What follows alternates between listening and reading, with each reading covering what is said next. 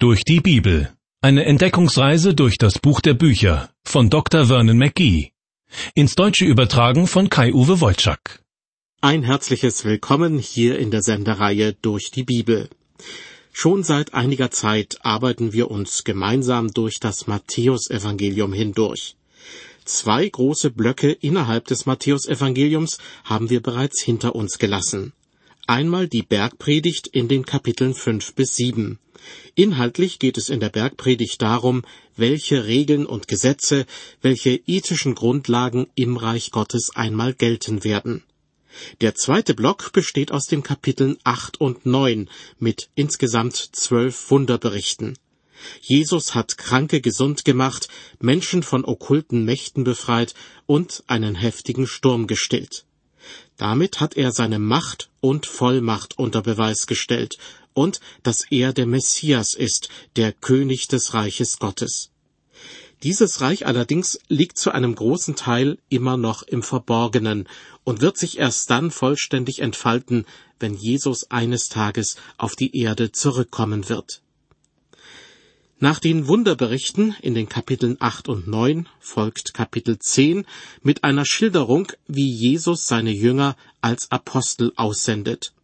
Das heißt, die Botschaft vom kommenden Reich Gottes soll nun großflächiger unter die Leute gebracht werden. Unter seine Leute, um genauer zu sein. Denn Jesus schickt die Apostel ausdrücklich zu den verlorenen Schafen aus dem Hause Israel. Dieser Auftrag ist nicht ungefährlich, deshalb werden die Apostel von Jesus gründlich darauf vorbereitet. Der Bibeltext, über den ich in dieser Sendung sprechen möchte, beginnt im Matthäusevangelium, Kapitel 10, ab Vers 9. Die Aussendung der zwölf Apostel zu den verlorenen Schafen aus dem Hause Israel, wie Jesus sich ausdrückt, sollte man nicht verwechseln mit dem sogenannten Missionsbefehl ganz am Schluss des Matthäusevangeliums. Die Botschaft der Apostel lautet, das Himmelreich ist nahe herbeigekommen und richtet sich ausschließlich an das Volk Israel. Zu dem Zeitpunkt, als die Apostel ausgesendet werden, ahnt vermutlich keiner von ihnen, dass Jesus einmal am Kreuz sterben wird. Der Missionsbefehl dagegen ist mit der Botschaft verknüpft, dass Jesus am Kreuz für die Sünden der Menschen gestorben und wieder auferstanden ist. Diese Botschaft soll allen Völkern verkündet werden. Damit die Apostel von den Israeliten auch ernst genommen werden, stattet Jesus sie mit verschiedenen Fähigkeiten aus. Sie sollen Kranke heilen, böse Geister austreiben und sogar Tote zum Leben erwecken. Das alles natürlich gratis. Umsonst habt ihr es empfangen, umsonst gebt es auch, heißt es ausdrücklich in Matthäus 10, Vers 8. Womit sich die Frage stellt, wovon denn die Apostel leben sollen, während sie im Land umherziehen und ihre Botschaft an den Mann und an die Frau bringen. Die Antwort Jesu ist ernüchternd. Die Verse 9 und 10. Ihr sollt weder Gold noch Silber noch Kupfer in euren Gürteln haben, auch keine Reisetasche, auch nicht zwei Hemden, keine Schuhe, auch keine Stecken. Denn ein Arbeiter ist seiner Speise wert. Die Apostel sollen sich also mit leeren Taschen auf den Weg machen und unterwegs auf allen Komfort verzichten. Und sie sollen darauf vertrauen, dass man sie hier und dort zum Essen einladen wird, etwa aus Dankbarkeit für eine erlebte Heilung oder auch aus Dankbarkeit für die verkündete Botschaft vom Reich Gottes. Bereits in der letzten Sendung habe ich darauf hingewiesen, dass die Aussendung der Apostel ein einmaliges geschichtliches Ereignis war. Deshalb halte ich es für falsch, Missionare oder andere Mitarbeiter einer christlichen Gemeinde wie Apostel auszusenden und daran die Erwartung zu knüpfen, dass in besonderen Situationen auch sie Kranke heilen können. Abgesehen davon, dass der Auftrag der Apostel sie auch nur zu den Menschen im Volk Israel führte, so handelte es sich obendrein um einen zeitlich begrenzten Auftrag. Man schätzt, dass Jesus etwa drei Jahre mit seinen Jüngern unterwegs war und öffentlich predigte. Innerhalb dieses Zeitraums schickte Jesus seine Jünger als Apostel los und bevor er gefangen genommen und gekreuzigt wurde, erklärt er den Dienst der Apostel ausdrücklich für beendet. Im Lukasevangelium Kapitel 22 wird er mit den Worten zitiert, Als ich euch ausgesandt habe ohne Geldbeutel, ohne Tasche und ohne Schuhe, habt ihr da je Mangel gehabt? Sie sprachen niemals. Da sprach er zu ihnen, aber nun, wer einen Geldbeutel hat, der nehme ihn und kaufe ein Schwert. Mit dem letzten Satz will Jesus seine Jünger wohl darauf vorbereiten, dass seine Feinde bald auftauchen werden, um ihn gefangen zu nehmen. Während der zeitlich begrenzte Aposteldienst also ein Dienst in Armut war, so gilt das für den Dienst von Evangelisten, Missionaren oder Gemeindeleitern offenbar nicht. So schreibt der Apostel Paulus, der selbst zu den ersten Missionaren der jungen Christenheit gehört, im ersten Korintherbrief, Wisst ihr nicht, dass die im Tempel dienen, vom Tempel leben und die am Altar dienen, vom Altar ihren Anteil bekommen? Gemeint sind die Priester. Weiter sagt Paulus, so hat auch der Herr befohlen, dass, die das Evangelium verkündigen, sich vom Evangelium nähren sollen. Wenige Verse weiter spricht Paulus sogar von einem Entgelt für das Predigen, von dem er allerdings keinen Gebrauch mache. Es ist also nichts Ehrenrühriges, wenn Evangelisten, Missionare oder Gemeindemitarbeiter für ihren Dienst bezahlt werden. Umgekehrt ist es Aufgabe der Christen in der Gemeinde, den Dienst dieser Leute zu finanzieren. Zurück zu unserem Bibeltext in Matthäus 10, in dem es um den Spezialauftrag der Apostel geht. Sie sollen zu den Leuten im Volk Israel gehen. Unter anderem schärft Jesus ihnen ein, Vers 11, wenn ihr aber in eine Stadt oder ein Dorf geht, da erkundigt euch, ob jemand darin ist, der es wert ist, und bei dem bleibt, bis ihr weiterzieht. Sie ahnen sicher schon, dass ich zu diesem Vers fast das gleiche sagen werde wie vorhin, nämlich, dass die Anweisung für einige Zeit bei anderen Leuten Unterschlupf zu suchen ausdrücklich für die Apostel gilt, und zwar in der besonderen historischen Situation, in der sie sich gerade befinden. Ich selbst bin auch hin und wieder mal auf Vortragsreisen unterwegs und gerade in ländlichen Gebieten wird mir oft angeboten, für ein paar Tage kostenlos in einer Privatunterkunft zu übernachten. Das ist sicher gut gemeint und meistens fühle ich mich dort auch wohl. Aber manchmal wünsche ich mir auch nichts sehnlicher als ein bescheidenes Hotelzimmer, in dem ich wirklich zur Ruhe finden kann. Egal wie der Einzelne das auch empfinden mag, mir ist wichtig, dass wir nicht irgendwelche Anweisungen aus einem Bibeltext übernehmen, die gar nicht für uns bestimmt sind. Die Apostel Jesu waren irgendwann in dem Dreijahreszeitraum unterwegs, in dem Jesus öffentlich wirkte. Was sie tun und lassen sollten, kann man nicht einfach auf die heutige Zeit übertragen. Weiter ab Vers 12. Wenn ihr aber in ein Haus geht, so grüßt es. Gemeint sind natürlich die Leute, die in diesem Haus wohnen. Und wenn es das Haus wert ist, wird euer Friede auf sie kommen. Ist es aber nicht wert, so wird sich euer Friede wieder zu euch wenden. Und wenn euch jemand nicht aufnehmen und eure Rede nicht hören wird, so geht heraus aus diesem Hause oder dieser Stadt und schüttelt den Staub von euren Füßen. Wenn Missionare oder Evangelisten sich so verhalten würden, dann hätten sie ihre Berufung wohl verfehlt, denn sie müssen geradezu damit rechnen, dass die Leute ihre Rede nicht hören wollen und sich damit sozusagen als nicht würdig erweisen. Die Apostel dagegen treffen ja auf Menschen mit jüdischem Glauben, die aus den prophetischen Schriften wissen sollten, dass dem Volk Israel ein Messias verheißen ist. Leider handelt es sich manchmal nur um ein theoretisches Wissen, wie Vers 15 zeigt. Denn Jesus sagt zu den Aposteln, Wahrlich, ich sage euch, dem Land der Sodoma und Gomorra wird es erträglicher ergehen am Tage des Gerichts als dieser Stadt. Gemeint ist jede Stadt, in dem die Apostel nicht willkommen sind. Im nächsten Kapitel des Matthäusevangeliums wird sogar davon die Rede sein, was mit solchen Städten passiert, die unter das Gericht Gottes fallen. Jetzt aber erstmal Vers 16. In diesem und den nachfolgenden Versen warnt Jesus seine Apostel vor verschiedenen Situationen und Gefahren, auf die sie sich gefasst machen müssen. Siehe, ich sende euch wie Schafe mitten unter die Wölfe. Darum seid klug wie die Schlangen und ohne Falsch wie die Tauben. Hier haben wir es nun mit einer geistlichen Wahrheit zu tun, die auf Christen von heute genauso zutrifft wie auf die Apostel damals. Hin und wieder begegne ich Christen, die tatsächlich klug sind, aber beim besten Willen, ohne falsch sind sie nicht.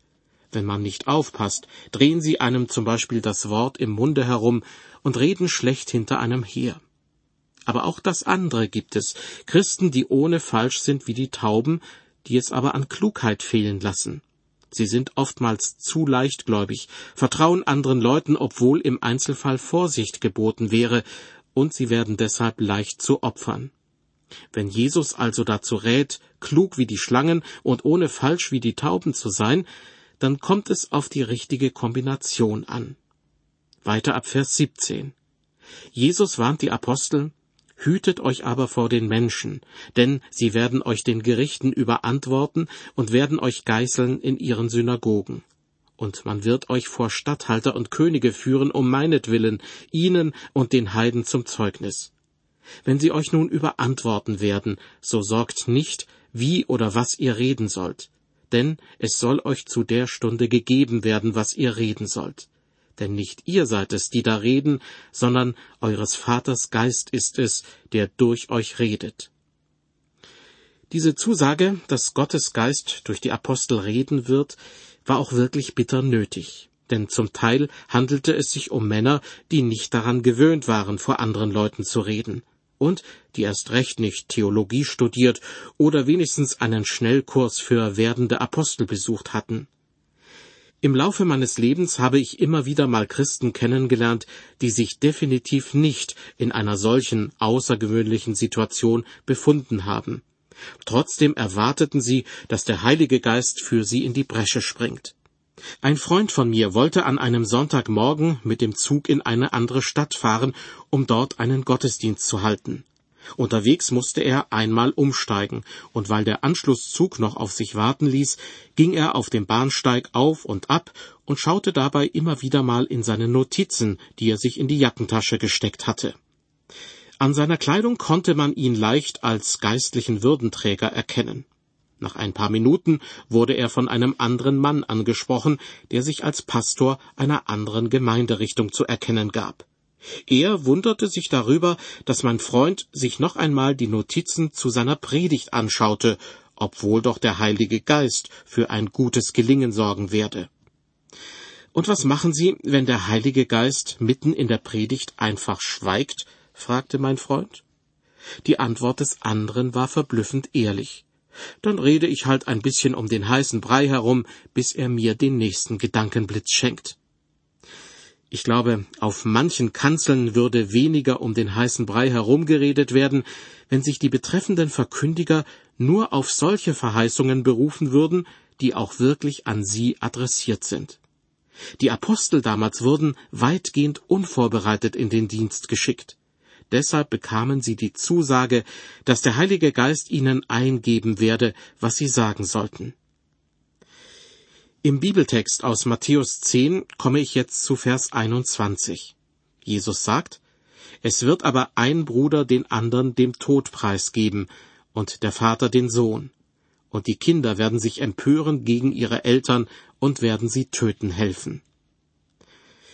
Dass Jesus zu den Menschen auf die Welt gekommen ist, bedeutet leider nicht, dass sich nun alle in großer Einigkeit um ihn versammeln.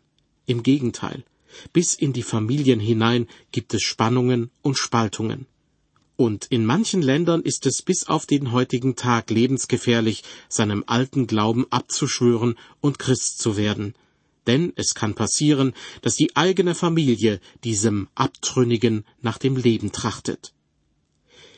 Weiter mit Vers 22. Jesus warnt seine Apostel, und ihr werdet gehasst werden von jedermann um meines Namens willen.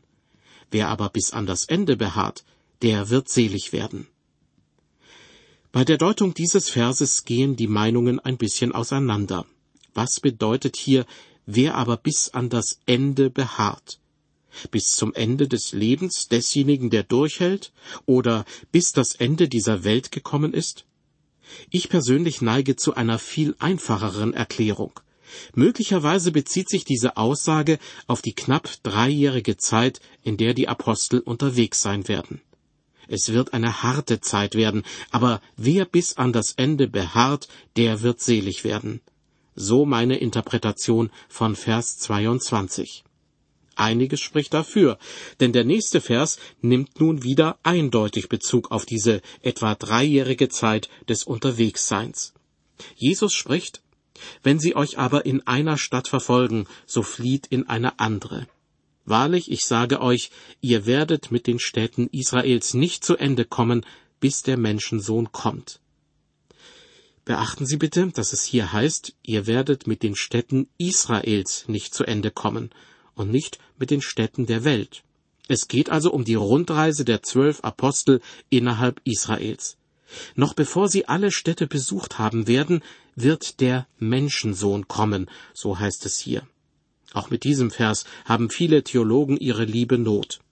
Ich würde den ganzen Satz, der an die Apostel gerichtet ist, frei so übersetzen. Noch bevor ihr alle Städte in Israel besucht habt, werde ich mich dem Volk Israel gegenüber als der Menschensohn offenbaren. Der Begriff Menschensohn stammt aus dem Alten Testament und wird von einigen Propheten für den kommenden Messias verwendet. Also, Jesus wird sich den Menschen in Israel als Messias offenbaren und damit eine Lawine an Meinungsverschiedenheiten und auch Streit lostreten.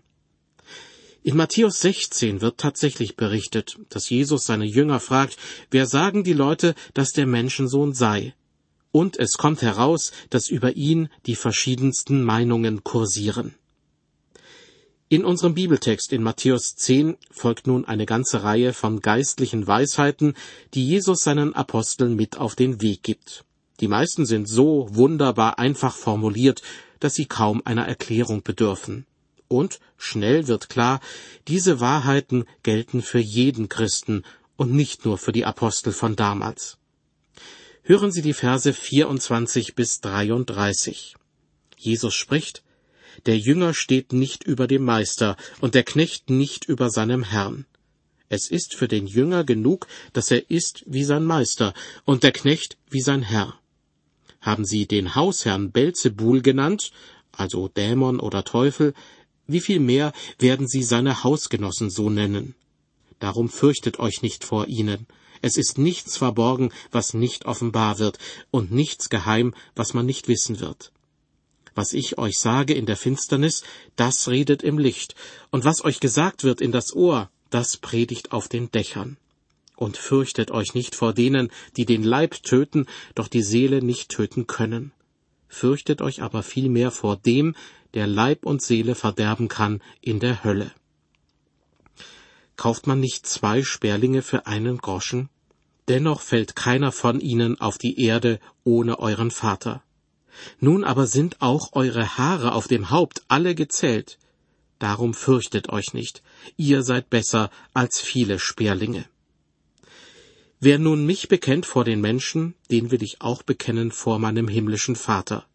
Wer mich aber verleugnet vor den Menschen, den will ich auch verleugnen vor meinem himmlischen Vater. Soweit die Verse 24 bis 33. Die zuerst und zuletzt gelesenen Verse aus diesem Abschnitt machen deutlich, das Leben wird nicht einfacher, wenn jemand Christ wird. Manche Leute werden diesen Menschen auslachen, manche werden alles daran setzen, ihn in Verruf zu bringen. Einige werden womöglich sogar versuchen, ihm ganz handgreiflich Schaden zuzufügen. Über diese abschätzige Behandlung braucht sich keiner zu wundern, denn, sagt Jesus, dem Jünger wird es nicht besser ergehen als seinem Meister. Aber jeder, der Gott vertraut, bekommt die Zusage, dass Gott sich um ihn kümmert.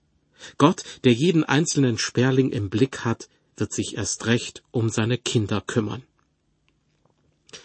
Aus lauter Angst kann es natürlich passieren, dass ein Mensch am liebsten verheimlichen würde, dass er zu Gott gehört. Davor jedoch warnt Jesus ausdrücklich denn das wäre ja ungefähr so, als ob sich Kinder für ihre Eltern schämen und sie verleugnen würden.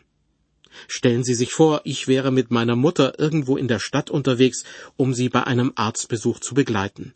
Und als ich zufällig einen Freund treffe, sage ich zu ihm, die alte Dame neben mir kenne ich eigentlich gar nicht. Ich glaube, das wäre so ziemlich das Schlimmste, was ich meiner Mutter antun könnte. Dass ich mich zu Gott bekenne, dazu kann ich bei vielen Gelegenheiten im Alltag herausgefordert werden. Indem ich zum Beispiel in einem Gespräch mit Freunden oder Verwandten auch dann meine Meinung als Christ vertrete, wenn ich Gefahr laufe, von ihnen schief angesehen zu werden. Ganz in diesem Sinne sind auch die nächsten Verse zu verstehen.